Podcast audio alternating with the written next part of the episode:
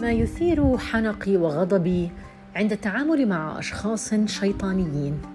يجعلون حياتك جحيما. يجعلونها أسوأ من الجحيم ذاته. وبعد ذلك يبررون أفعالهم السيئة. أرجوك أن لا تأخذ الأمر على محمل الجد وبأن المسألة ليست شخصية. فماذا عساك فاعلا بحياتي عندما تجعلني أصل بمشاعري. إلى ذلك الألم. إلى ذلك الحزن. إلى تلك اللحظة التي أعيد التفكير فيها مئة مليون مرة حول شخصيتي. وأن أبدأ أن أشك بنفسي.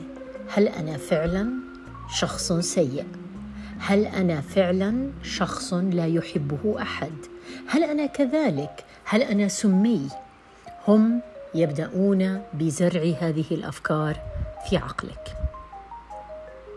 إذا كنت تعتقد أنك شخص مليء بالمشاكل وخصوصا أحيانا بعض المشاكل النفسية قد يكون من الجيد أن لا تستمع لأي أحد. اذهب إلى طبيب نفسي اذهب إلى مختص ليتحدث معك ويشرح لك. كيف يمكنك أن تتخلص من عيوبك الشخصية؟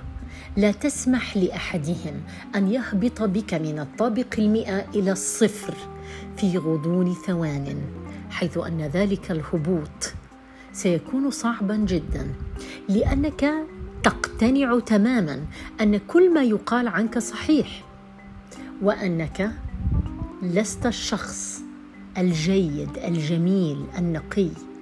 لا يا عزيزي لا تسمح لهم أن ينجحوا بذلك. أنت كما أنت. مساء الخير.